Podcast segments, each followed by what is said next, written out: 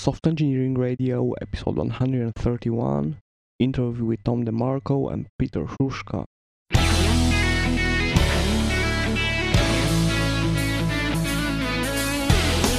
This is Software Engineering Radio, the podcast for professional developers on the web at se-radio.net. SE Radio brings you relevant and detailed discussions and interviews on software engineering topics every 10 days. Thanks to our audience and the partners listed on our website for support.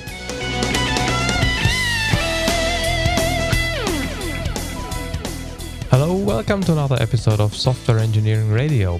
This is the second episode that has been recorded as a joint SE Radio and OOP session, obviously at OOP 2009. Um, the first one was the uh, Bruce Sams uh, discussion on security a couple of weeks ago.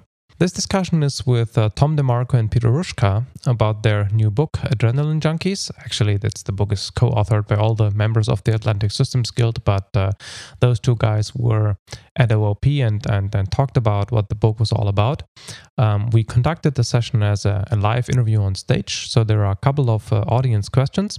After the show, Tom told me that he that he liked the format and he did, that he would like to do it again at some point. So I'm sure at some point we'll have Tom DeMarco back, maybe talking about some of his legendary earlier work.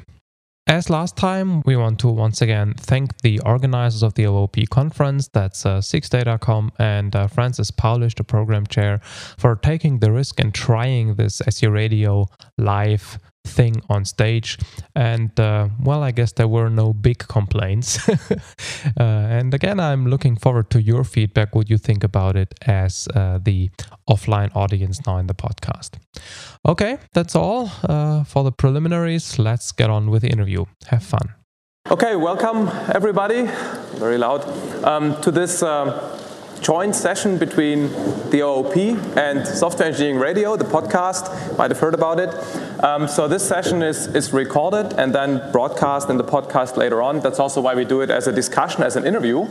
And uh, before we, so the last third of the session is intended for you to ask questions. So you might want to think about which, which questions to ask so you have something to ask once we're there. Um, so the session topic today is about a book, Adrenaline Junkies and Template Zombies, that has been written by Tom DeMarco and uh, Peter Hruschka and a couple of other guys who are not here today. Um, and, well, I'm sure you know both of them. They're both members of the Atlantic Systems Guild, written a couple of books, mostly on, well, not so much technical stuff, more about the organizational stuff in projects and in software. And um, that's what we're going to talk about today. So, welcome. Thank you, Markus. Thank you, Markus. Um, so, well, I already mentioned the book and I've shown it around, right? Yeah. And I'll put it into the show notes for you guys listening. um, so, the book is on behavior patterns, right? And that is a very provocative title template zombies, junkies, and stuff. So, what is it? What is it about? Uh, first of all, for the, those of you who are listening via podcast, here, I'm Tom DeMarco, just so you identify the voice. And, the, and I'm Peter Hruschka. Yeah. Um, yes, the, the, the, book is about patterns of uh, social behavior, social interaction. Uh, so uh, we chose we chose to write about originally 150 different patterns that we identified, uh, and we uh, ended up with 86 that we thought were good enough, i.e., general enough to present to uh, to the uh, to our audience. Uh, and of these, we chose two of them to be represented in the title. Uh, we s- sort of pre- pretended we were going to have an alphabetic presentation of the patterns. Uh, so adrenaline was at the beginning and zombies at the very end. Uh, the adrenaline, I'll start with the first one. The adrenaline junkies uh, pattern is uh, you know it well because your organization very very likely is uh, uh it's familiar it's familiar to you because it's the organization uh, where uh, you're not really entirely safe unless you are over busy unless you unless you're acting as though your pants were on fire. That's an adrenaline junkie someone who is at least acting as though his pants are on fire Uh, and Template Zombies is. Uh, Template Zombies is another kind of person in a project, and they're those persons that believe that you can save a project by filling in templates and templates only. So you have templates for everything, and uh, a successful project is one where all the templates are filled in. Uh, you should have seen such organizations that believe in a totally template-driven approach in there, and so we made them the template zombies. Not that we dislike templates. Templates is a good thing, but you can exaggerate. Uh, Peter has a new template for uh, architecture, so he's not opposed to templates. so this sounds like very negative stuff in the sense that it's stuff you shouldn't do, right? So anti-patterns. Um, so is the book only about these negative things, or is there also positive behaviors you've identified? Well, we certainly have we certainly have some of each. Uh, the the negative patterns are frankly more amusing. Uh, and so we continually struggled with ourselves to limit the number of negative patterns. Uh, but we have, uh, we have uh, succeeded in, in ending up with patterns that are um, many negative, uh, almost the same number uh, are positive, and there are some that really are just observations. Mm-hmm. They, they are, we, we don't offer a guess as to whether they're positive or negative. It was surprising, but as, as Tom already said here, the positive patterns are not so exciting. Uh, you see positive behavior and you take it for granted. Yes, that's the way we should do it, and yes, that's what everybody is doing in there. The negative ones are the ones where you discover yourself in a mirror saying, Yeah, we're doing such things. We know we shouldn't be doing such things, but nevertheless, we do it. And so we have about, uh, it was surprising, we had about 50% positive and 50% negative patterns in there without counting first. So we simply came up with observations, and yes, we do have good observations in the last 30 years of IT there is positive things out there. If you find yourself laughing over, and we tried to make these uh, interesting and amusing, if you find yourself laughing over one of the patterns, it's almost certainly a negative pattern. Uh, and this is, this is uh, the, the, the, the, the fact that negative things are more amusing than positive is not unique to IT or to social organizations. I'm teaching a course this year uh, at the University of Maine in ethics. Uh, and uh, the subject of ethics also finds the negatives more amusing than the positives. Uh, for instance, the Norwegian philosopher Kierkegaard uh, wrote a very famous book called Either or, which is a dialogue between a sensualist and an ethical person. Uh, and even though he was trying to, trying to make the ethical uh, points that the ethical person gives. The fact of the matter is, it's the other guy that's much more interesting. Uh, and today, the book is called Either or. And, and uh, either is the sensualist's part of the dialogue, and or is the ethicist's response. And today, people don't even read or, they only read either.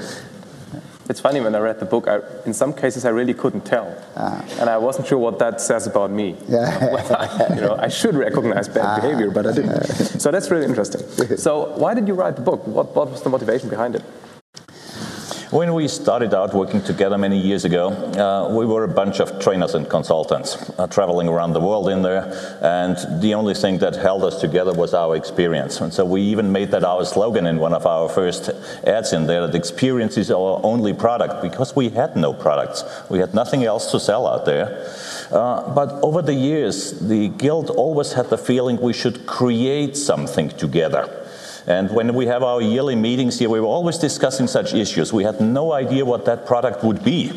Uh, when we were dreaming about audio tapes or video files and web pages and many, many other things, well, we finally came up with a classic again and we wrote a book. Uh, it's the easiest form. That doesn't mean that we might not present that in different forms in there, but we wanted to have something that joins us together and that somehow captures the experience that we all made. I, I, think also we wanted the experience of doing it. I, I feel very emotional about the experience of working with uh, five co authors. Now, if you know people that write, you probably know at least one person who's been part of a two person team who destroyed a friendship in the process of creating a book.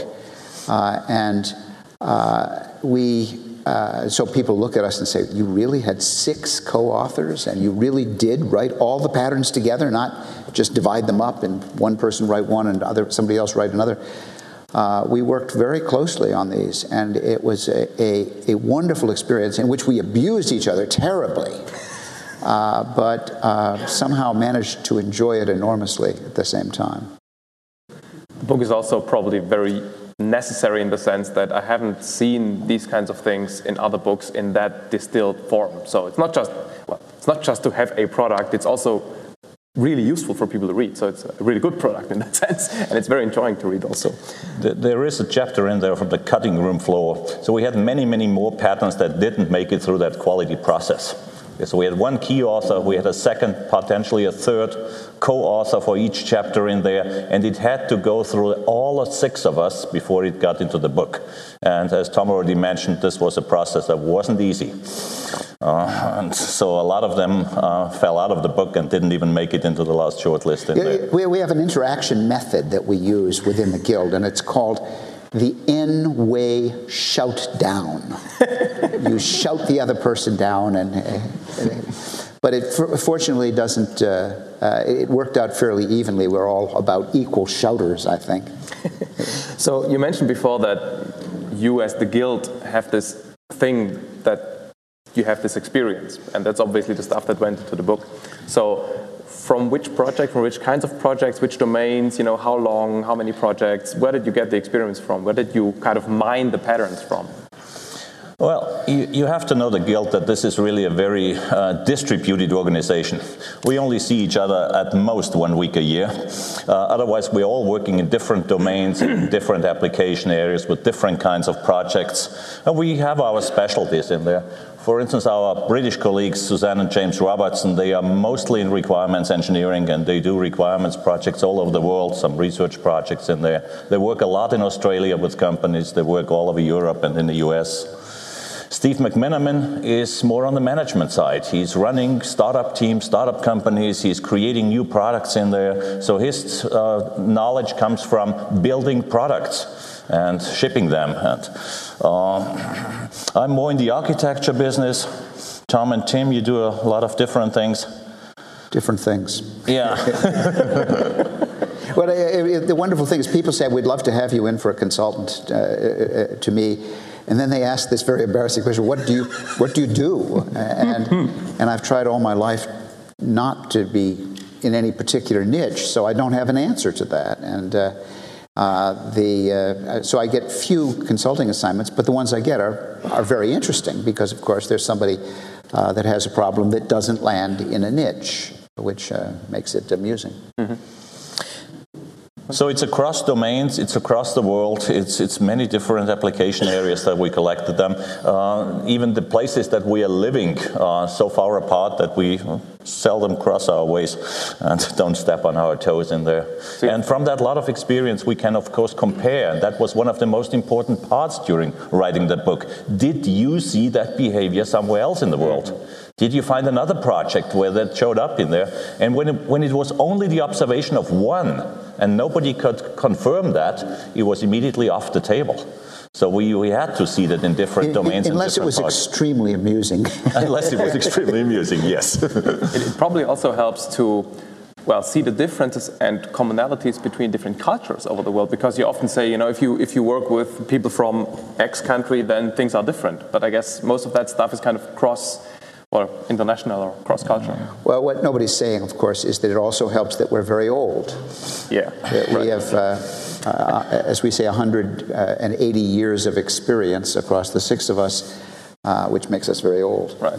Yeah. So, well, see, that's the benefit. You can write the there it like is. That. There it is. so um, there is no overall structure to the book. It doesn't have, you know, here is five patterns on good behavior in this and that. Why is that, or is there a hidden structure, or? We wanted the book to be a, good read, where you would pick it up and you would, um, the experience of reading it would be optimized. Uh, and so we threw things at you with a, a, a certain sense of variation. We wanted uh, to keep changing uh, your experience as you read it. Uh, and uh, the other more organized approaches we came up with just didn't make for such an interesting reading experience. In fact, during our writing process, we had several categories in our minds, and we even had them categorized, and we'll be discussing very long whether we put them into the book as icons or as uh, annotations, things like that. So we were looking at patterns that simply are individual behavior, in behavior of single persons in there. Sometimes individuals being project managers, other times they being programmers, and so on. We looked at team behavior. We looked at organizational behavior. But we also classified along the life cycle. We said, is there something in project planning? Is there something in requirements? Is there something in quality assurance? So we had several categories and in the end decided to skip them, leave them out, and just present these stories for maximum of reading pleasure and not categorized by many, many such overall categories. Mm-hmm. But in fact, uh, if you look at these patterns in there, in all of these categories, we found positive behavior and negative behavior, and sometimes observations. So uh, in, uh, it's not surprising that uh, we deal a lot with corporate culture, that this is one of the key issues in there. And there is at least six or seven patterns that are positive in corporate culture, and there is many more that are negative in this area. People are laughing, so they notice that there's no positive stuff in the methods and tools. Uh, well, there's only two in the book in this area on methods and tools, so we didn't concentrate on that too much. the emphasis. So maybe there's hope. Maybe there's hope. Yeah. okay. Um, so those of you who, by the way, who has read the book? Oh wow! Well, okay. thank you. Thank, thank you. you. you. see, the others are an opportunity to, to sell the book too. So, um, you probably read other patterns books, and you probably noticed that the, the patterns in this book aren't, you know, they don't look very much like patterns. There isn't a strict form. Now, I, I tend to like this. It reads more like a story. But um, is there any specific reasons why I did that, or how, how come? Well, I, I Markus, I, I, I somewhat disagree with your uh, with your point. We we didn't we didn't take as our template. We, we didn't act like template zombies. We didn't take as our template uh, the book uh, by the Gang of Four on uh, on software patterns, for example. But we did look very carefully at Christopher Alexander's original book right. called A Pattern Language. And we noticed, for instance, that he had three things for every pattern. He had uh, four things, actually a name, uh, a picture that represented an iconic picture, picture that was iconic of the, uh, of the uh, pattern, uh, a pattern description, and an essay. so, at least in, in, in one sense, we followed Alexander's approach. and uh, it, it, was interesting. It forced us, for instance, to have a picture. Mm-hmm. And it forced us to give a lot of thought to the name of the pattern uh, and to the, uh, to the very short description of the pattern. In fact, we kept telling ourselves, this is our book. It's interesting. The, the book is the table of contents, in a way, it's the names of the patterns. Yeah. Now, we introduced some other elements as well we even had a, a quality uh, checking thing in there while writing was that if anybody sees that structure while reading, we failed. Uh-huh. So you shouldn't recognize that structure. That, that it is point. there. Yeah. And uh, we wanted to hide it in the end to, to, to write an essay with all the elements in there that would be if we had headlines put in between. But we tried to avoid the headlines in between. Yeah. And it makes it much easier to read than the very strictly structured patterns you sometimes see. And it fits well this kind of soft topic. Right. Okay, so um, one thing you already alluded to before is that the book contains observations. It doesn't say do this, do this, do that to, to solve the problem. Why? Uh, well, f- first of all, uh, some of the problems are frankly unsolvable. Um, uh, that recognizing them, uh, recognizing your weaknesses, for instance, I'm short, I will forever be short, uh, and uh, fortunately I recognize it, and I don't date tall girls. Well, I don't, I don't date anyone, I'm married, but, uh, but so recognizing yourself is important. but while the patterns may be somewhat general, the solutions are not. so solving the problem within your organization we felt that the best thing we could do is to give you a handle for the pattern, a way to address it, a way to name it, uh, a way to describe it. It's why we spent so much time on the names of the patterns. Many of them went through the naming process a dozen times. I think we went through the whole, uh, we kept going back over and over on the names and coming up with a better name. Well, Peter, we'll, we'll show you one pattern a little bit later uh, where we have actually the genealogy of the names, uh, and we can tell you a little bit about that. But we had the feeling that if we're successful, uh, that we, somebody would be uh, sitting in a meeting and uh, uh, the, the, the, organizer of the meeting would make a presentation uh, to everybody else, and somebody would say, Sounds like template junkies to me. uh, or even better, that's number 43. if people have been reading the book, even the numbers could, uh, could become relevant. So what's the pattern with the number 42? I don't know. look it up. Look it up. Uh, I do run an interesting experiment when I'm teaching seminars about that book in there because presenting a pattern, I always ask a question, and if you observe it, what would you do about it? And it's really interesting to listen to the answers that are coming up, how manifold they are, and how good ideas. And the interesting thing is, there are always answers coming up. There is nobody that says, I have no idea how I would react to that. Immediately, you have a couple of, of reactions in the audience, and they go different ways. And so we think once you recognize a pattern, you're smart enough to find out what to do about it. But you have to give it a name, you have to bring it out into the open, and then it's easy sometimes to find a solution. Sometimes it's very, very hard. We have a couple of patterns, there is no strict answer to that. Okay. So then, of course, the next question is is it IT specific? I mean, if you think about things like adrenaline junkies, I guess that's not necessarily restricted to software projects. Well, our experience base is very largely from the IT industry, so much of the many of the observations come from that industry.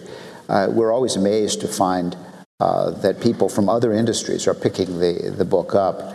Uh, for instance, nurses. We had, I had some feedback from a group of nurses, teams of nurses that had been reading the book, uh, and uh, found some value in it. So it isn't entirely IT specific, but it is specific to domains where people are knowledge workers and where they interact in groups, where the, it's not just individual experience, but it's group experience. We recently received an email from a family therapist in New Zealand yeah. telling us that about 60% of our patterns are applicable to her day to day work. Oh, and we did never plan to make a book for family therapists, so yeah. this was not our target audience in there, so since our experience comes from IT. It also maybe opens up new you know, ways to earn money for family therapists. They could go into software projects and help out. so um, we've had this meta discussion about the book for long enough now. I think we should look at some of the specific patterns to give people and the listening audience um, an idea about some of the you know examples and some of some concrete stuff. So why don't you show us and tell us about a couple of your favorite ones? I was thinking before it when we discussed questions here what to pick. And in terms of worldwide financial crisis, uh, we picked two examples that we want to show you. And the first one is one that we called short pencil. The, the title short pencil comes from the observation made by one of Tim Lister's clients uh, that he hates working uh, for a company where you have to turn in a short pencil before they'll give you a long one back. The cost controls are so strong that, uh, that you have to uh, look out for every penny. We want to uh, we, we're, we're, trying to build quality products, uh, and the idea of living a non quality life while you're building a quality product seems like a, a terrible contradiction. So we observe uh, that uh, in some companies they've had successive waves of cost reduction that began to interfere with the, the organization's uh, ability to get work done. They've become so focused on cost uh, that they've lost track of why they're there. Uh, cost reduction can seem like the business you're in. And if it does seem like the business you're in, something is terribly wrong. I again ask the questions. What would you do if you live in such a company where you have to turn in a short pencil in order to get a long one? And one of my participants came up with a fantastic answer. Take the long pencil, break it into four parts, return them, and you're fine for the next period in there. so you think we are clever enough to overcome that. If, if the company tries to put such limits on us in there, there's always people who find ways to live with that and to, to get over it in there. Well, well, companies that are over an extended period of time really are in the business of reducing their own costs are. Uh, are in a state that in a human being you would call bulimia. Uh, they are uh, they're becoming anorexic, uh, and that is fatal. Uh, it is fatal to the company in the long run and to your career in the short run. So, uh, if it's if it's serious enough, if your company is seriously enough and permanently enough involved in cost reduction, uh, then you really probably should be looking to, to be someplace else because it's not good for you. It may be good for it, but not good for you. Before we look at the next pattern, you should start arming yourself, right? You should start asking questions very soon. Here are some microphones. So if you have questions, you might want to start, you know, thinking about how to word them. The next pattern. Uh, I picked another one that is mostly true in terms of crisis in there. We do observe that uh, there is no backup for project teams. If somebody drops out, somebody is sick or so, there's nobody to do the work in there. And we call that no bench a pattern that definitely Bavaria Munich doesn't know. Because they keep the world best soccer players on the bench and don't even let them out on the field in there. Uh, uh, they can afford to buy the most uh, expensive players and not let them play. But think about your projects. Uh, is there somebody on the bench? Is there somebody that can jump in if something happens in the project? And we find a lot of companies where the bench is totally empty uh, speaking in theater terms, not even understudies there that can take the role, uh, uh, and nobody really qualified to jump in there. It's a very, very dangerous pattern if you observe that, that your bench is total, totally empty. Well, it, it, it's not dangerous if everything goes well, yeah. but uh, if anything goes wrong, like you lose someone, uh, redundancy is the ultimate risk management tool a little bit of redundancy. I mean, think about um, if you have to be in uh, in New York for a meeting uh, Wednesday morning, uh, you could conceivably leave uh, fairly late on Tuesday and maybe make it if you got to the airport on time, and if your flight was on time, and if the taxi went fast enough, you could probably get to the meeting.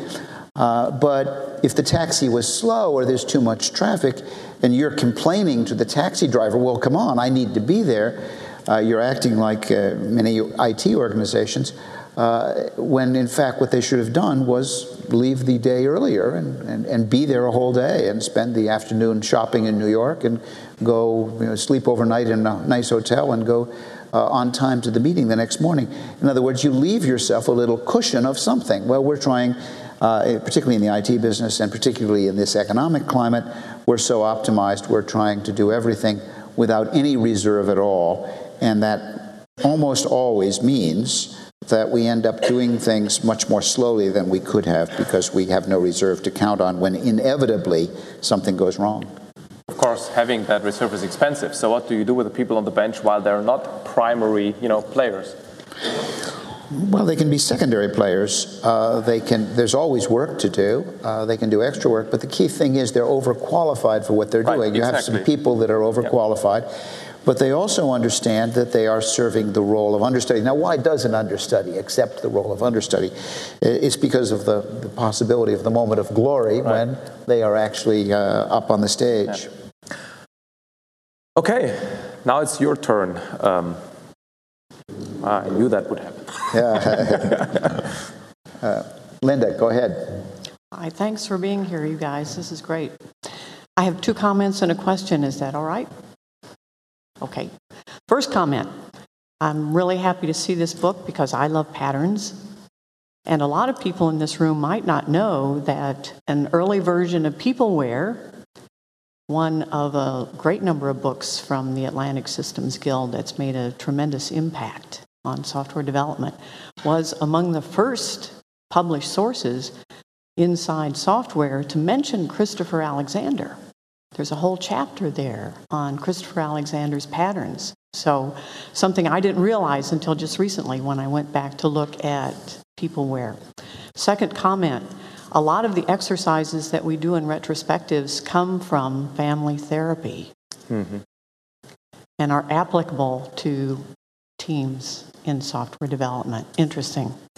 The question I know that your patterns are different from a lot of other patterns, but the goal has always been in writing patterns uh, to produce a pattern language so that people who were interested in that domain could speak in that language. Now, it sounds like that is happening. Do you notice that that's happening both within your group and your teaching classes so that the people who come out of your classes begin to speak these patterns? Uh, certainly, in the, cor- the correspondence that we receive, people are speaking in this in these terms. But of course, that's they're speaking to us. Uh, I have, uh, you know, I have had the experience with peopleware of sitting next to somebody on an airplane who was reading peopleware. I've never had that experience with this book yet, uh, but I think uh, I have great hopes that it will become exactly that. That was our goal. As to whether it will actually happen, the book is fairly new. It's been out a year, uh, and it's. Um, uh, I, I, think it will have a long life because we're we're dealing with matters matters that don't change from day to day. They are the relatively constants uh, of our. Uh, our experience, and they will be the same for a, generation behind us, I believe. Uh, so I expect it, I hope that that will happen. Uh, Linda, your comment about Christopher Alexander, uh, in all fairness, I, I, the reason so many of us in the IT field uh, are aware of patterns uh, and are aware of Alexander's contribution comes from one man, and that was Ed Yourdon. Ed Yourdon, very early on, in the early 70s, uh, was holding up a copy of not just a pattern language, but also notes on the synthesis of form by Christopher Alexander, and saying, This is it. This is the book. This is the holy book that we need to pattern our behavior upon, our actions, our techniques, and our designs. Uh, and so I owe a personal debt to Ed Yourdon uh, from the early 1970s for making uh, a very strong statement that forced all of us uh, and rippled through the IT industry, but came from one person, and that was Ed Yourdon. Did the guy in the plane talk to you then? Did he notice? Well, I did introduce myself to the guy. Next question. Okay, first of all, um, I didn't read the book yet, so maybe you wrote about exactly that already. But I was wondering, when creating the book, did you notice that there's some clustering between the patterns in the sense that uh, if a company is suffering from, let's say, a short pencil, it's most likely also suffering from no bench, so that when I spot one pattern, I might be interested in checking whether other related patterns apply as well. Not really, I would say. We uh, try to more or less make sure that each pattern is found in multiple places in the world, but we did not cross check whether these companies suffer from other bad behavior or they enjoy other good behavior in there. So I could not confirm that in. Uh, well, I, I, I, Peter, I disagree a little yeah. bit in that when we when we looked back over when we started to tell stories to each other, that particularly for the bad patterns, the same companies were involved in many of the stories. you know, yeah. so uh, that does suggest a certain clustering of bad patterns. And it would probably be an interesting study. It would be an interesting study in there. Yes, I, I, agree. The same names came up all the time in there, but we never mapped it down to the individual pattern level. Whether whether you could really see an influence if one does that, it does also do the other things in there. Uh, it would be a very interesting study. Yeah. Well, while we're waiting for. Um, somebody else, please, please uh, leap in and give your comments or your questions. I'd be interested more in your comments than your questions. For instance, what patterns are you seeing, and what name would you give to them? What is a pattern of your organization that, that you feel needs a name and you might share it with somebody else? We're always interested in that. We're, we are, are a a, uh, a collection service for other people's patterns. Uh, but I would mention something about the experience of writing the book. Uh, as I said, it was a very emotional experience. It was one in which we found our friendships getting uh, closer and closer. Uh, I uh, now, I've had wonderful co author experience with Tim Lister before. He's a wonderful co author. Uh, and I, I, know a lot about his style, and in particular his writing style. Tim, his original draft of anything, I don't care what it is, his original draft is only about half as long as it ought to be. The ideas are so thickly clustered in Tim's writing the wonderful ideas, even the jokes are so thickly clustered that in reading it through at the normal reading speed, you, you miss half of them. And so I would say to Tim, you need to slow it down, Tim. You need to, to give the person's mind a chance to catch up. And he'd say, How do you slow down writing? And I would say, Well, you put in fill, you put in meaningless intervals of writing in between the meaningful ones. And he said, Are you serious? And I said, Yes, now watch, I'll do this. And I would take one of his patterns, one of his essays, and I would interject meaningless commentary, meaningless to give the, the mind a chance to catch up. And he would look at it and he'd say, Okay, I agree, it is better. It is better. So here I'm in the experience of adding meaningless stuff to somebody else's writing. and he is such a beautiful human being that he could put up with that and even see the value of it. Um, it was a, it was a very enjoyable experience working with, uh, not just working with the group of six, but working with each individual as we, we worked in pairs for, uh, for part of the process. Um, and we paired up so everybody got to work with everybody else. And all of those experience I, experiences I treasure. I was exercising at my local gymnasium one day, and I was on a treadmill next to a woman who's a therapist. Uh, and she's, uh, she asked me what I did, and I said, I'm a writer. And then I said, You know, I'm a, I'm a writer, but I haven't written anything for almost a year. She said, Why is that? And I said, Well, you know, I did this project and it finished last January, and uh, I've just never been able to pick up another writing project since. And she said, Well, tell me a little bit about the writing project you just finished. And I said, Oh, there were six of us co authors, and we interacted in this way and that way. And she said, I know why you haven't been able to write since then. It's because you're going back to writing as a lonely mm-hmm. individual business, and it's just not the same. And it, she's right, it's not the same. Hello, my name is Elizabeth, and thank you very much for writing this book. It seems to me that I definitely have to read it. So, you were asking for comments. I'm working with insights MDI types, or type, well, kind of types, to see how people react, how they influence a project. Are they more the adrenaline junkies fighting for their rights, or they are the leaders keeping everything uh, together and saying, okay, we do it that way, we do it that way. And there are 60 types of people, of individual behavior. And so I can help people bridging the gaps within the project. It's another type. Thank you. So, so there, there, are, Elizabeth, you're saying there are 60 different identifiable types of individual behavior active in the workplace. Uh, I never heard that exact idea, but I don't doubt that that's true. Did you give them a name? Each one has a name? Uh, eight of them have a name, and the other ones uh, have combinations of, of colors, of different colors. For example, you have a 60% part of the leader part, it's the red one, and you have a 20% part of the yellow one. Hey, it's the action, the adrenaline junkie, yeah? yeah. And uh, the other one, I don't know, maybe the blue one, that's the template freak. Uh, and so you can mix them up. Eight of them have a real name, and the other ones more for the psychologists to interpret. Yeah.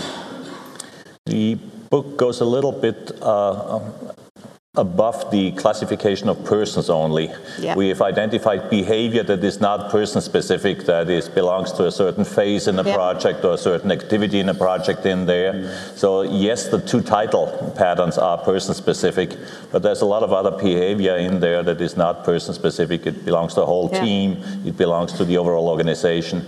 Yeah, so I've seen that from that. your headlines. Yeah, mm-hmm. yeah. Okay, thank you very much. So is there a relationship to you know things like the disc profile? You know, you know these things like where people are classified. You know, as she says, Myers Briggs. Yeah, yeah, yeah. yeah, that yeah. kind of stuff. Myers-Briggs Would, and so, would, would you see this is kind of in the same, you know, kind of area? Is it you know? Yeah, understanding these characteristics of personalities in various ways is, of course, a way to uh, expect certain behavior from those people in there. And so it is along the same lines, yes. Well, it, it is and it isn't. Um, one of the things that other classification schemes from psychology uh, have as a characteristic is they come to you along with a person who is determined to push you into a pattern. And our approach has been entirely different. We have, we have no inclination to push you into a pattern, to say you must be this or that. Uh, rather, we're just offering the patterns for you. If you recognize them, then if you recognize yourself in one of these patterns or your organization in one of these patterns, then the pattern is going to be useful to you. And if you don't, you'll just roll your eyes and say, Imagine working for a company where this was true. I mean, how crazy. It won't make any sense to you at all. There are no more questions, then I would suggest we look at two more patterns and then we wrap it up. Okay.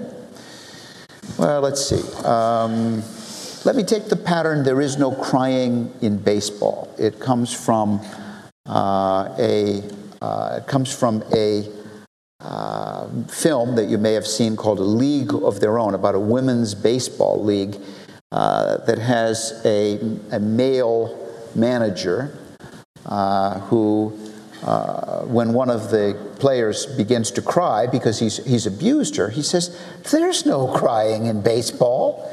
I mean, you're not supposed to cry. And, and, and I, we've noticed that. Uh, I've noticed that certainly in my own interaction. If somebody begins to become too emotional, there's almost immediately going to be someone that will say, you know, that's not professional. Right. To show that much emotion is not professional. Uh, and uh, that sends a message that caring deeply about things is not emotional. Well, that message is a very negative message because we want people to care desperately about the things they're doing. And I think while we're at it, it's also a very anti female message. It's no surprise that, that women's uh, tears are closer to the surface than men's are. Uh, and so we're sort of saying it's not entirely professional to be a woman. And I, and I know that that idea is one uh, that many of us have felt very comfortable with because we grew up with that uh, in an environment where that seemed to be prevailing wisdom. But we need to work, we need to move beyond it, particularly in a field like IT, which depends for its lifeblood, life's blood on uh, the very agile and active and uh, useful contribution of our women participants. Um, so the idea that there is no crying in baseball, that the crying, that high, uh, extreme uh, displays of emotion are somehow anti-professional, simply operates against the best interest of your organization. And if you recognize that pattern in yourself, you need to correct it because it's the people that get that can get very emotional uh, that are bound to be major contributors. But I warn you in advance, they are a pain to deal with. I mean, don't expect it to be entirely easy to deal with people's emotions.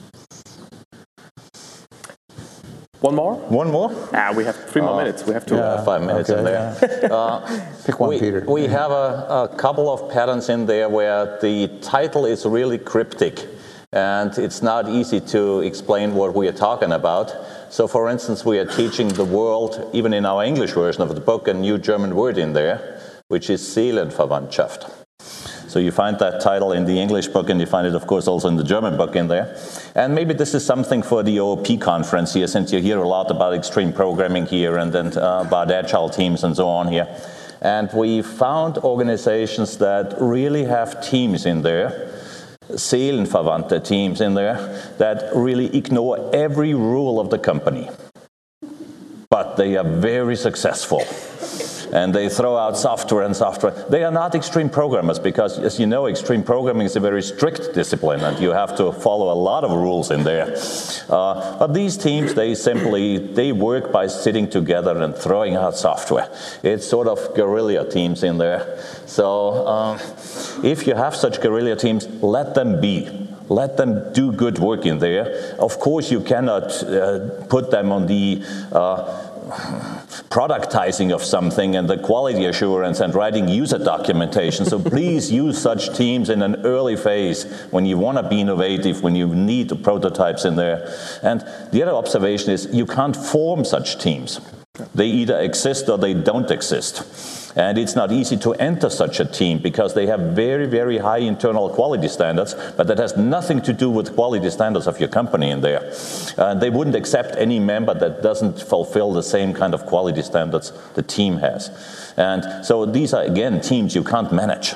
Right. But if you have them, use them for the best thing well, in there. You excluded extreme programming, but think about the people who invented extreme programming, uh, Kent Beck and his group, when they were first conceiving of, uh, of extreme programming, they were a Seelenverwandte team. I mean, there was no, no other way to see it. Mm-hmm. And in, in, this pattern, I guess this is something to, to wrap it up there, we, we came up with a nice pun at the end here. If you have such a team in there, if you bet your thing on such a team, make sure you get Che Guevara and not Che Leno. the so. German version of, uh, the American version of Harald Schmidt, of course. Yeah. so, so is, is this project finished? Or are you continuing to collect patterns, or is there a you know version two at some point? Or sequel? I, well, I think it, what we're looking at now is the possibility of building a, a book of organizational patterns that would be explicitly steered out beyond the world of IT and would not have any individual patterns in it, but would right. be organizational patterns. Mm-hmm. Just because we, we so enjoyed the process of working together. mm-hmm. yeah. uh, we want to turn it around to you in there. If you read those patterns, uh, sure, you find some that, that uh, apply to your organization, some of the good ones, hopefully, and not only the bad ones in there. Send us your patterns, give us your observations in there.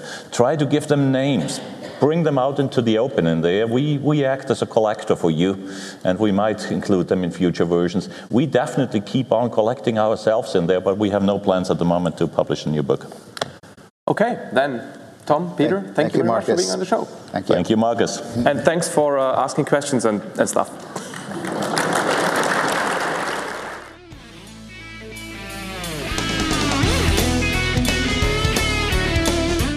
Thanks for downloading and listening to Software Engineering Radio. Software Engineering Radio is an educational program brought to you by Hillside Europe. If you want more information about the podcast and all the other episodes, visit our website at se-radio.net.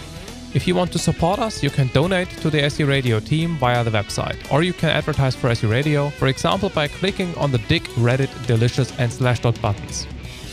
To contact the team, please send email to team at se-radio.net, or if it is specific to an episode, please use the comments facility on the website so other people can react to your comments. This episode of SE Radio, as well as all other episodes, are licensed under a Creative Commons 2.5 license. Please see the website for details. Thanks to Charlie Crow and the Podsafe Music Network for the music used in this show. The song is called Vegas Hard Rock Shuffle.